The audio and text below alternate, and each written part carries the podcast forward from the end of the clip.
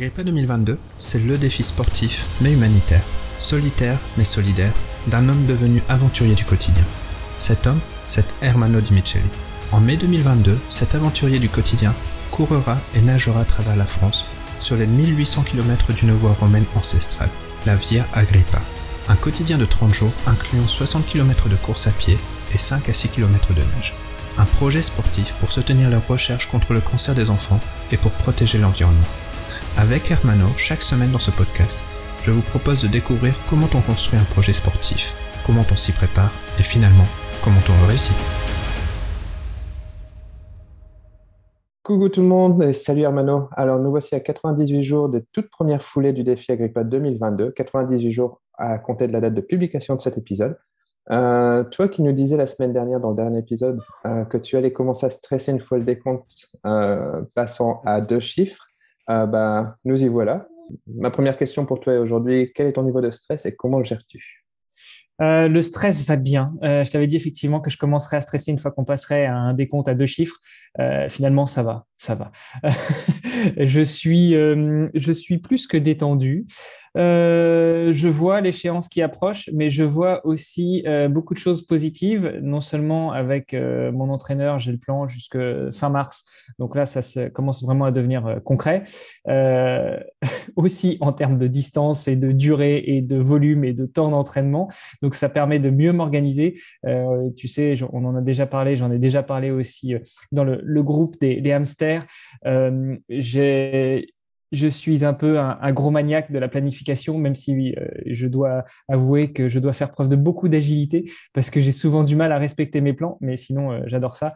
Donc euh, c'est plutôt, euh, c'est plutôt bien d'avoir ces plans jusque fin mars. Euh, en dehors de ça, euh, il y a aussi beaucoup de gens qui filent des coups de main, qui, se, qui se portent volontaires. la semaine dernière, on parlait d'une personne du, du groupe qui bosse sur le communiqué de presse. Il y a Knaki qui bosse sur le parcours. il y a plein de gens qui sont portés volontaires vraiment pour filer des coups de main. Et ça, c'est top. Donc, ça m'aide aussi à, à ne pas trop stresser. D'accord. On va garder un petit peu le suspense sur ce sujet-là pour la fin de l'épisode. Comme ça, je te laisserai justement faire une ouverture sur ce sujet des, soutiens.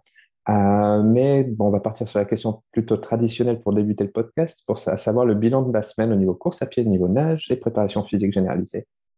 Alors, euh, le bilan de la semaine. Ceux euh, qui sont de fidèles auditrices et auditeurs le savent, on enregistre quelques jours avant la date de publication, aussi parce que on a un petit jet lag entre chez toi et chez moi, donc ça te laisse un peu plus de temps pour éditer, mixer, euh, publier le podcast.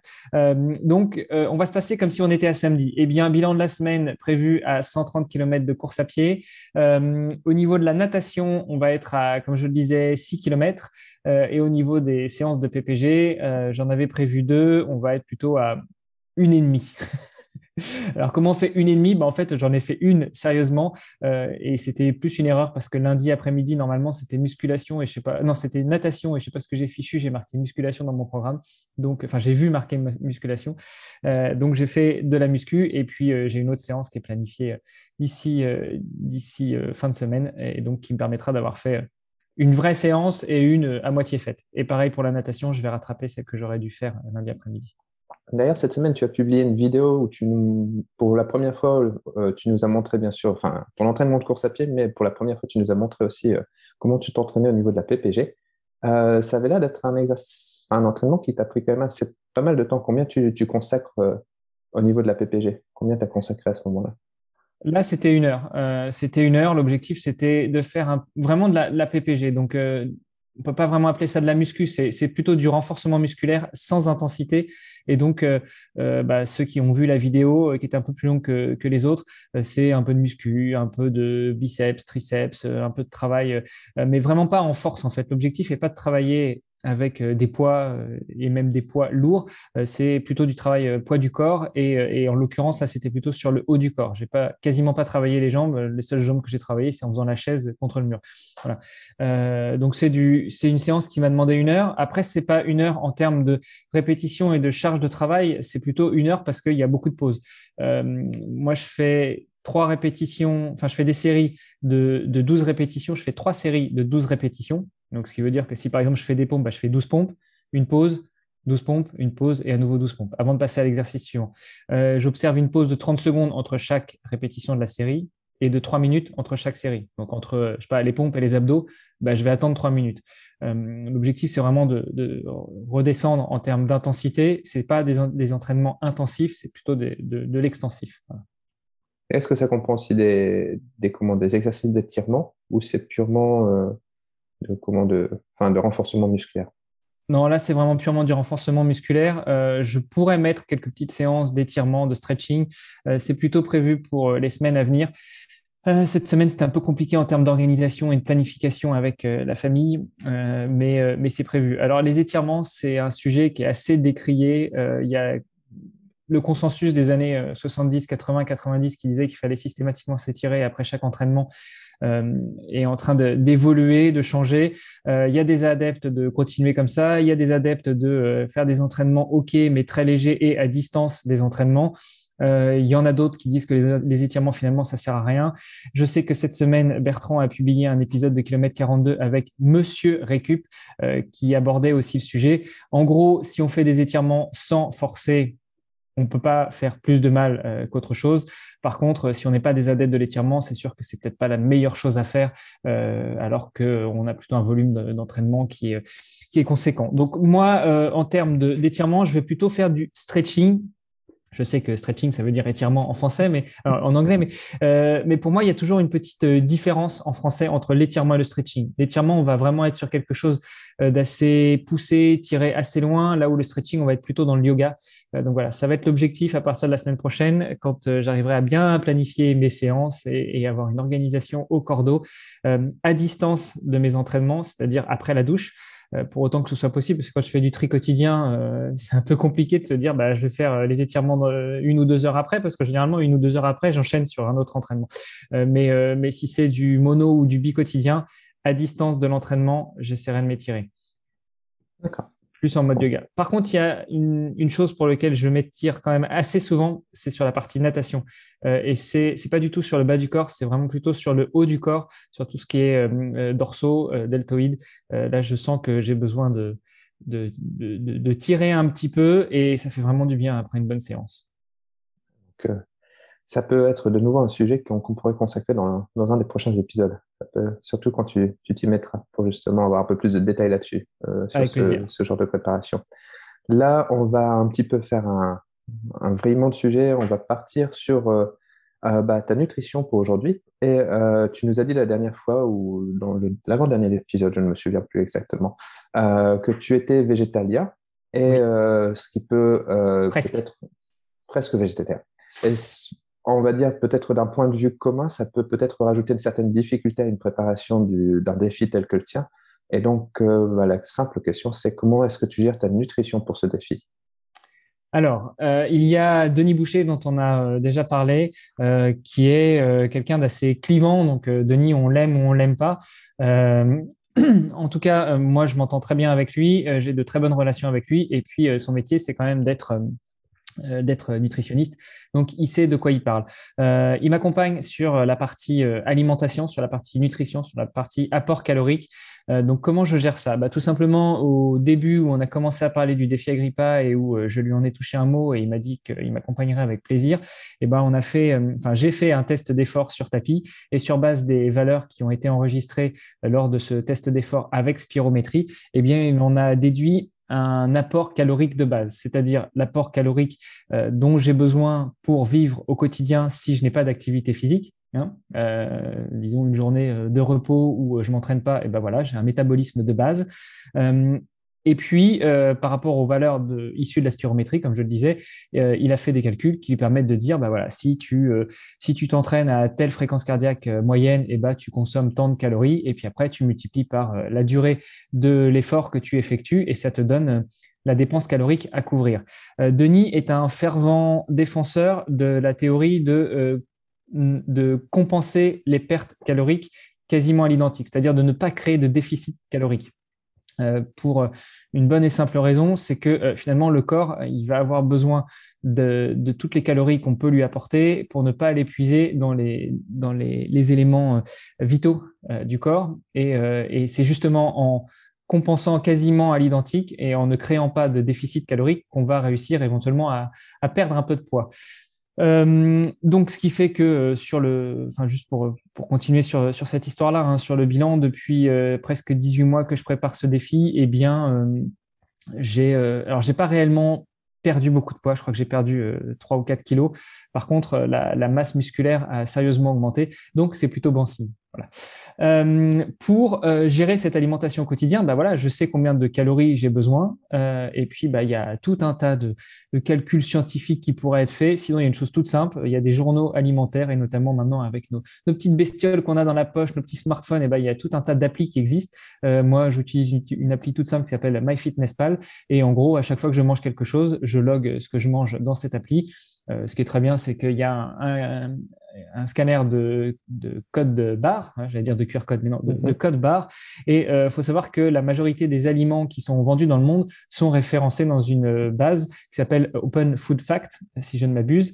Et, euh, et MyFitnessPal est connecté à cette base Open Food Fact. Donc, euh, à moins que euh, on achète des fruits, des légumes ou de la viande et du poisson à la coupe ou, ou au poids, et, et bien là, on n'a pas de code barre, donc on va chercher l'élément et puis on va saisir à peu près le poids qu'on en a mangé. Mais sinon, si c'est des éléments euh, qui détiennent un code barre, eh bien, euh, on a déjà toutes les informations en termes de glucides, lipides, protéines, euh, protéines etc. Donc, bah, je, sais combien de calories je dois avaler chaque jour par rapport à mes entraînements que j'ajoute à mon métabolisme de base, plus un, une valeur qui m'a donné qui est de 400 kilocalories pour la récupération. Donc les jours où je m'entraîne, eh ben, j'ai mon métabolisme de base, environ 1800 calories, plus 400 calories de, euh, qui correspond à la récupération. Donc ça fait déjà en métabolisme de base 2200, plus bah, tout ce que je consomme lors de mes entraînements. Ça, je le calcule par rapport à la formule de calcul toute simple qu'il m'a donnée. Hein. Je leur dis, c'est euh, lui m'a déterminé des valeurs euh, et puis euh, suivant la fréquence cardiaque moyenne de ma séance, je multiplie par le temps de la séance et ça me donne le nombre de calories que je dois consommer. Euh, et puis bah, en saisissant mes aliments dans euh, MyFitnessPal, bah, ça me permet de, voir comment je suis, si je suis en plus ou en moins. Si je suis en plus, c'est pas trop grave. Si je suis en moins, bah, je compense. Je mange une pomme, une orange, un bout de chocolat. Voilà. Et puis, l'alimentation végétalienne, bah, elle contient euh, autant de protéines, lipides, glucides qu'il peut y en avoir euh, avec une alimentation non végétalienne. Hein. Euh, simplement, bah, il faut aller chercher les protéines là où elles sont. Donc, par exemple, moi, je mange beaucoup plus de, de pois, beaucoup plus d'oléagineux, beaucoup plus de lentilles, beaucoup plus de ces aliments-là qui sont très riches en protéines. D'accord. Donc, tu as déjà, ouais, on voit que tu, tu domines plutôt bien le sujet là-dessus.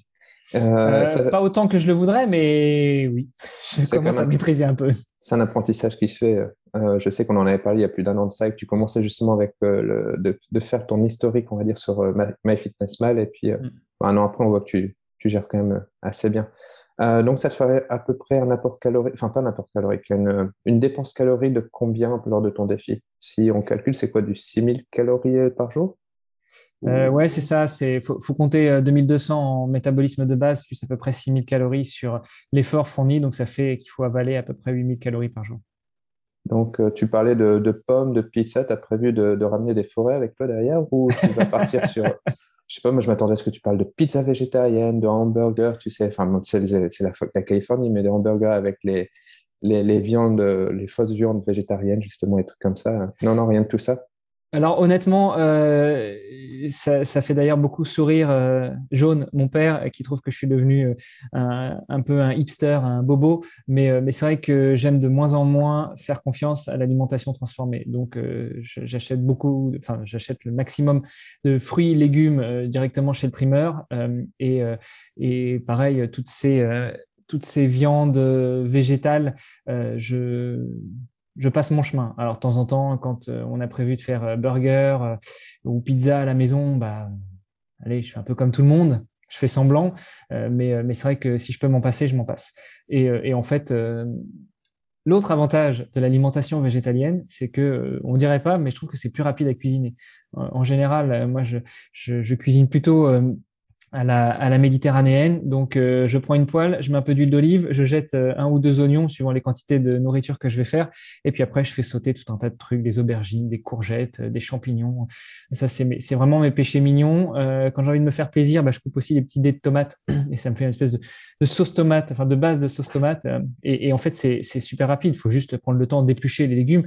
Si on est vraiment une feignasse, on va on va acheter des légumes surgelés qui sont déjà prédécoupés et puis ça fait gagner un peu de temps. Euh, donc euh, voilà, c'est un choix. Euh, à la base, ça partait d'une envie de tester l'alimentation végétalienne, alors enfin presque végétalienne parce que je mange encore du fromage, mais ça venait d'une envie de tester ce type d'alimentation et je m'y sens vraiment bien. Je retrouve beaucoup de goûts, de saveurs. Je découvre des goûts que je connaissais pas. Il euh, faut savoir qu'avant de, de switcher à cette alimentation végétalienne, moi, euh, les lentilles, euh, les brocolis, les choux-fleurs, c'était une fois par an et, sous la contrainte. Hein. maintenant, c'est deux, trois fois, quatre fois, cinq fois par semaine. D'accord. Wow. Sacré revirement de situation. Ouais. Donc, d'ailleurs, ça sera peut-être, tu vois, l'occasion pour toi de de peut-être te lancer sur un livre ou peut-être une chaîne YouTube ou un podcast sur les recettes d'Hermano, les trucs comme ça. Vu comment t'en parles, en tout cas, tu as, beaucoup à expliquer. Euh... je ne sais pas si euh, je me sentirais légitime, mais, euh, mais pourquoi pas. Enfin, c'est toujours cette histoire du, syndrome de l'imposteur. Euh, juste pour compléter, parce que ta question était en fait comment je vais faire pour trimballer tout ça, bah, on avance avec, avec Paul sur le problème logistique et, et lui me dit vraiment de plus en plus que ce serait bien d'opter pour la case camping-car. Effectivement, ça faciliterait énormément les choses, la case camping-car, parce que bah, on peut partir avec, avec un ou 200 euh, kilos de nourriture euh, et puis euh, mettre ça dans des, dans des casiers et mettre ça dans les placards du camping-car et ça nous permet de nous balader avec, voire de recharger sur la route. Mais si on n'a pas de, temps à perdre, bah, on emmène tout et puis on cuisine, on cuisine dans le camping-car. c'est quand même un avantage non négligeable ça coûtera moins cher que d'aller au resto euh, et puis euh, ça, euh, on sera certain de la provenance de l'alimentation que qu'on se mettra sous la dent. donc voilà, je, comment je vais faire? Eh ben, acheter des, des, des, cagettes de fruits et de légumes et puis un peu de viande et de poisson pour Paul parce que lui il n'est pas végétarien. avant de partir, on mettra tout ça dans le camping-car. A priori, c'est comme ça qu'on va s'orienter et puis on va cuisiner ça sur la route ou le soir en arrivant sur notre lieu de de villégiature, de dodo du jour. D'accord. Les petits plaisirs de la vie de tous les jours, moi. C'est ça. Qu'est-ce que tu as appris depuis le début de la collaboration avec le docteur Denis Boucher depuis à peu près un an, si je ne me trompe pas? Ouais. Qu'est-ce que j'ai appris, c'est ça? Oui, oui le, peut-être euh, une chose vraiment que tu as appris, ou peut-être plusieurs choses, mais des trucs que tu as peut-être découvert ou que tu ne savais pas, ou vraiment qui t'ont ouvert quelque chose sur lequel tu as ouvert les yeux, peut-être? Euh, alors, j'ai envie de dire, j'ai pas appris grand chose parce que Denis, je le connaissais déjà. Ça fait déjà quelques années que je le connais, que je l'ai reçu dans différents podcasts que je produis ou que je coproduis. Euh, donc, euh, je connaissais déjà le personnage, je connaissais déjà ses, idées bien arrêtées, ses points de vue. Euh, il y a quand même une chose que sur lequel il insiste de plus en plus, et plus on échange ces derniers jours et plus il insiste, c'est euh, la partie récupération. Alors, euh, euh, je sais que la récupération fait partie de l'entraînement. c'est, souvent, on dit que dans le triathlon, la récupération, c'est la quatrième discipline du triathlon, enfin même la cinquième ou la sixième si on compte la PPG, la muscu, etc. Bref, mais mais bah, quand on quand on essaye de planifier un défi comme celui-ci avec les les aléas liés à l'entraînement, c'est vrai que la, récupération, elle passe souvent à la trappe. Et je remplis un fichier euh, avec mes entraînements euh, quasiment quotidiennement. Euh, enfin, je dois le remplir tous les jours, mais des fois je le remplis tous les deux trois jours, que je partage avec Paul et avec Denis Boucher. Et, souvent Denis me dit là, t'as pas assez de sommeil, t'as pas assez dormi, il faut que tu fasses quelque chose parce que tu vas aller droit dans le mur. Et, c'est vraiment un, point sur lequel il insiste fortement. Et donc voilà, si j'ai appris une chose en plus de ce que je connaissais déjà de Denis, c'est l'intérêt et le besoin de la récupération. Et tu disais justement qu'il ne regarde pas que la nutrition, il fait attention à ton sommeil. Euh, et donc, il a l'air de faire attention un petit peu à, tout, en fait, ton univers. Est-ce qu'il y a une communication, une collaboration aussi avec ton, entraîneur, ton préparateur physique? Euh, Est-ce qu'il y a, ouais, est-ce que tous les deux, ils se parlent ou c'est euh, par ton intermédiaire, en fait Ah non, non, ils se parlent. Ils se parlent. Ils se connaissaient déjà aussi parce que je les avais déjà reçus tous les deux dans un podcast. ils s'adorent. Et euh, ils, ont, euh, ils sont tout à fait alignés dans leur, euh, dans leur vision de l'entraînement. Et c'est d'ailleurs Paul qui m'a dit au début, quand je lui ai demandé s'il voulait bien m'accompagner pour ce défi, m'accompagner pas que d'un point de vue parcours, mais aussi m'accompagner dans la préparation du défi. Euh, il m'a dit oui, ok, pas de souci. Euh, faisons aussi intervenir Denis si tu veux bien pour qu'il valide euh, mes préparations, mes, mes, calculs, etc. Donc ils se parlent entre eux, on se parle tous les trois, donc c'est plutôt une relation assez sympa. D'accord. Et ça montre que tu as quand même une structure bien solide pour justement la préparation de ce défi. Oui, bah écoute, euh, on verra dans quel, euh, dans, quel, euh, dans quel état je le finirai. Je ne dirais pas si je le finirai. Non, non, dans quel état je le finirai parce que je vais le finir. mais, mais effectivement, je me sens rassuré depuis quelques semaines que ces deux hurluberlus aient pris les choses en main de ce point de vue-là. D'accord. Et bah, pour finir, parce qu'on arrive déjà à la fin de cet épisode, euh, on a parlé dans cet épisode et le précédent de, bah, de deux soutiens qui t'accompagnent, donc euh, ton entraîneur et euh, le docteur Denis Boucher. ils t'accompagnent dans la préparation de ce défi. Et est-ce qu'il y a d'autres personnes qui te soutiennent déjà, qui ont participé à, te, à, ce, comment, à cet encouragement pour ce défi? Qui sont ces personnes, si peut-être tu veux les citer, et par quels moyens l'ont-ils fait? Alors, euh, il y a deux types de, de soutiens qui me sont euh, apportés ces derniers temps. Euh, dès le début, quasiment, dès le début où j'ai commencé à parler de ce défi, il y a Olivier de Scooter, le fondateur de la marque Oana, qui m'a dit qu'il m'accompagnerait là-dessus, qui me partage des, certains des prototypes des textiles que lui crée, fabrique pour sa marque Oana. Et d'ailleurs, j'en parlais tout à l'heure avec toi en off, j'arbore un joli hoodie aux couleurs de mon défi. Et juste en dessous, d'ailleurs, j'arbore aussi un autre joli t-shirt qu'il a fait. Ah Là, vous manquez le. c'est dommage que vous ne voyez pas, mais vous manquez le striptease que Carmano ah. est en train de nous faire en vidéo. Euh, striptease, euh... Ohana, c'est une. Tu vite fait, euh, euh, tu parle de Ohana, c'est une marque de, de, vêtements. Enfin, je vais jouer mon, celui qui ne connaît rien, mais c'est une marque de quoi en fait? C'est une marque de textile de triathlon. Donc, euh, Olivier se spécialise dans, dans l'équipement des triathlètes, dans les trois sports, natation, vélo, course à pied. Plus, euh, il a une gamme de textiles aussi un peu euh, chill, donc un peu détente, comme on dirait en français, avec des hoodies, des, des, vestes plutôt, plutôt été, casquettes. voilà. Ah. Euh, très beau matos de très bonne qualité. Euh, donc euh, voilà, je ne peux, je ne peux que vous inviter à aller jeter un œil du côté de ohana.boutique si vous vous êtes intéressé. Et pour la petite information, ohana en hawaïen, parce que le triathlon est inspiré de Hawaï et donc Olivier s'est inspiré aussi de ça. Et donc ohana en hawaïen, ça veut dire famille. C'est la grande famille des triathlètes.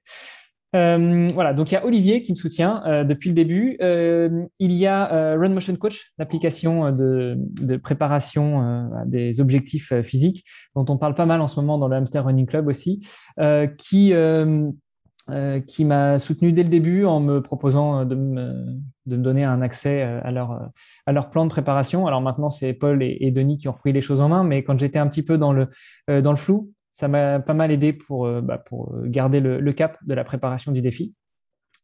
Euh, et puis, et puis il y a aussi d'autres soutiens qui se sont fait connaître via la page Patreon, donc patreon.com/slash Hermano, qui est une solution de financement participatif. Et bah, je les remercie énormément. À ce jour, il y a 12 Patreons que j'appelle les aventuriers du quotidien, euh, avec qui j'essaye d'échanger régulièrement. Et euh, dans ces euh, dans ces 12 Patreons, bah tiens, je vais allez, il y, en a pas tant que ça, il y en a que 12, donc je vais je vais tous les citer. Alors le premier, je sais pas si vous connaissez, il s'appelle Sylvain. Euh, il produit quelques podcasts et, et je le remercie énormément. Il fait partie des tout premiers soutiens. Euh, il y a, euh, allez, on va les, on va les faire dans l'ordre. Donc le premier, c'est Nicolas Guillauneuf du euh, Let's Trail Podcast. C'était le premier à, adhérer à ce Patreon et à me soutenir. Et je te remercie énormément, mon Nico, si tu me, si m'écoutes. Euh, le deuxième, bah, c'était toi, Sylvain. Euh, le troisième, euh, Eric. après, il y a Fred, Patrick, un autre Frédéric, Guillaume Vendée. Je ne sais pas si vous connaissez, mais Guillaume Vendée est quand même un grand ponte de, de l'internet français, du podcast et autres. Et, j'en suis, enfin, je, suis je, tombe des nues quand je vois à chaque fois qu'il y a quelqu'un de nouveau qui s'inscrit sur mon Patreon et ça me fait vraiment très plaisir. Euh, Thomas, un ami qui vient de Belgique. Euh, Benoît Kurdi, qui fait aussi partie euh, de, de l'équipe Niptech. Céline McLeal, avec euh, qui on avait euh, lancé euh, le premier podcast que j'ai créé, Nipsport et Place au Sport. Benoît from Guada et puis Michael. Donc, dans cette liste de, de soutien, eh ben, il y a pas mal aussi de soutien du, de la communauté du Let's Trail Podcast. Il y en a aussi du, du, Hamster Running Club. Donc, les amis, je vous remercie énormément. Et puis, bah, si vous aussi, vous vous dites, vous demandez Comment soutenir bah voilà, Patreon.com slash Hermano. Vous pouvez me soutenir à partir de 1 euro par mois. Et euh, bah, vu que le défi aura lieu euh, en mai, il reste pas beaucoup de mois, donc ça vous coûtera pas trop trop cher. Mais moi, ça va m'aider surtout à contribuer aux deux causes qui me sont chères. On le rappelle, hein, Imagine for Margot et euh, une bouteille à la mer, puisque bah, je m'engage à leur reverser tout, tout, tout, ce que je peux collecter déjà via Patreon ou via Kofi, ko-fi slash Hermano aussi. et, puis, et puis en plus à, contribuer par ailleurs avec ce que les sponsors pourraient apporter. Voilà.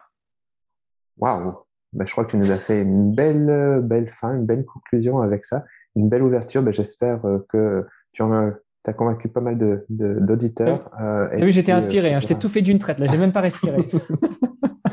puis bah, j'espère que la liste va, va croître et puis bah, la prochaine fois ou dans l'une des prochaines fois, on a l'occasion de, bah, de, de, refaire cette liste à nouveau, de la citer à nouveau.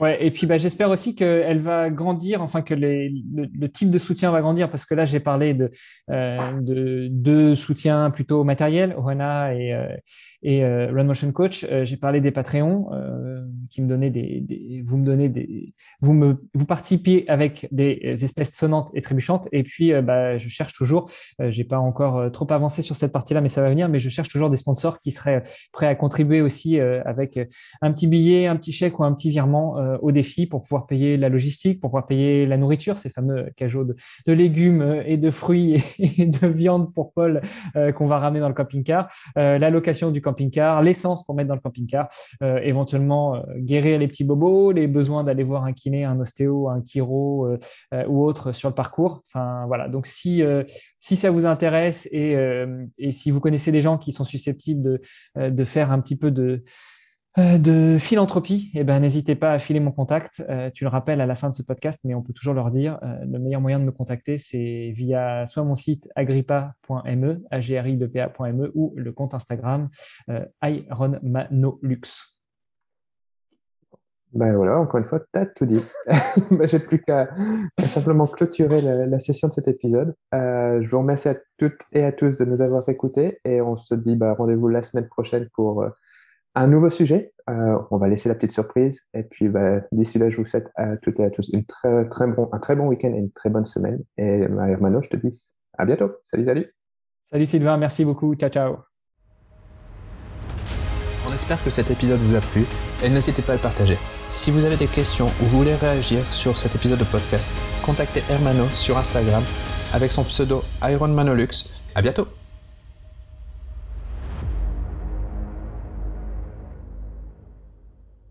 ma première question pour toi aujourd'hui est quel est ton niveau de stress et comment le gères-tu?